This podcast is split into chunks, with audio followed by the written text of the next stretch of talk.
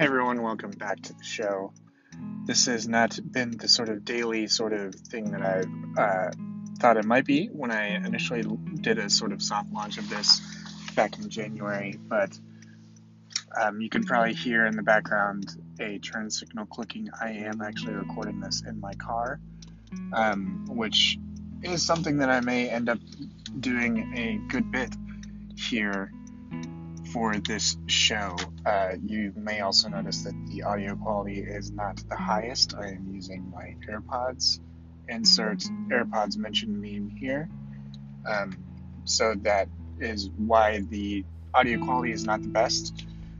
However, I wanted to uh, really address what happened in the general conference or uh, what happened with the United Methodist Church this week. I'm recording this on uh, Wednesday, February 27th. And yesterday, the United Methodist Church decided to endorse what's called the traditional plan. The traditional plan was one of a handful of different um, plans in front of this conference that would decide whether they would affirm LGBTQ members and clergy and affirm uh, same sex marriages or gay marriage or marriage equality um, within United Methodist churches. I watched this because I actually grew up United Methodist. I had a big part of my life formed by ethics that I uh, learned within the confines of the United Methodist Church. I went to First United Methodist Church in Crawfordsville, Indiana, Wheeling Salem Church in the suburbs of Chicago. And I learned a lot there. You know, I it's been um, upsetting to see this denomination that was my sort of spiritual home or my my I, my I I don't know I'm sort of struggling for the for the metaphor here. But it's my heritage. It's what I remember. And there have been really good things that I credit to that. Um, I do know with absolute certainty that it was the United Methodist Church and their affirmation of women in leadership that saved me from having to deconstruct or deal with any sort of issues with, with women in positions of authority or leadership in the church and elsewhere in my life. I know that those who come from more complementarian backgrounds have to deal with that. And that was never modeled for me. I know that the United Methodist Church sort of takes on a lot of local flavor wherever it may be. You know, if you go into United Methodist Church here in Chicago, where I live now, it will more than likely be an affirming church. It's probably the type of church that marches in the Pride Parade every year here through Boys Town in Chicago. But that wouldn't be the case for a small town, rural United Methodist Church here in the United States. That's not to say anything about the two thirds world and the United Methodist Church's presence there. However,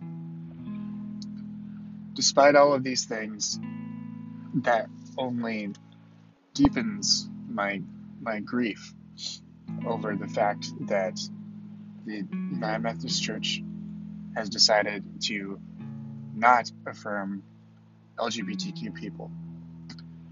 It makes it even more tragic that this place that that was a haven for me is now no longer that for many people of faith that are also queer. Um, it's not fair. It's not right. And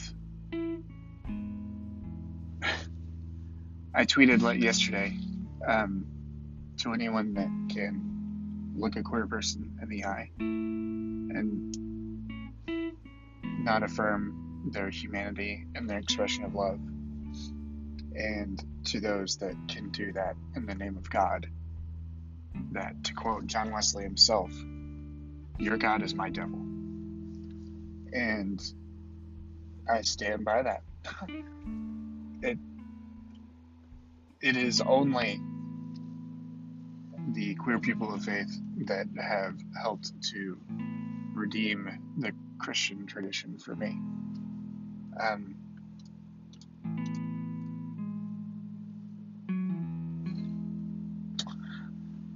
it's really disheartening to see um, to see that happen. And I've seen a lot of uh, wise people online mention that we shouldn't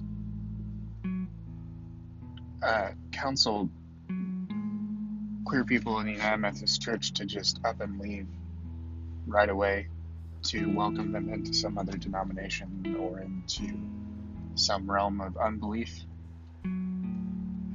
Um, because it makes no space for for grief. Uh, Tyler Connoley, who was a prior guest of Exvangelical, as well as my own rector, um, Pastor Deborah, and Broderick Greer on, on Twitter. All of these uh, very wise people mentioned this same sort of thing. Broderick put it that that home is home and to lose a sense of safety in your home is tragic. And that's what it just sort of comes back to. And I guess that's because I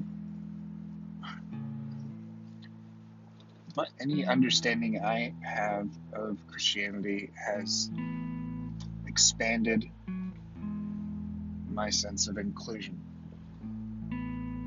and that's the only type of Christianity that seems palatable, that seems possible, that seems consistent with the expansive character of whatever we call God. And to be true and to be sure, I don't draw all of my belief directly from the Bible or from Christianity. I really enjoy a a quote from Rilke that, if I'm saying that right, that uh, I live my life in widening circles, and it's just been tragic. That word I keep coming back to, just tragic. That the United Methodist Church has decided to make its circle smaller. That the symbol of fire that they have,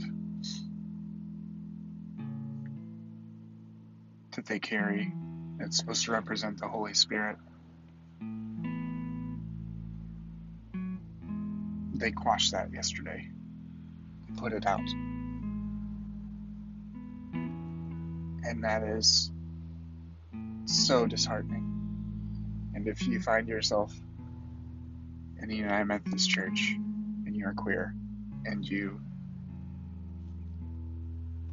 are mourning this day, I'm sorry.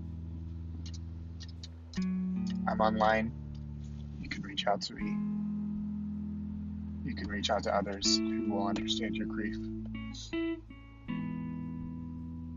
Take care of yourself in these moments.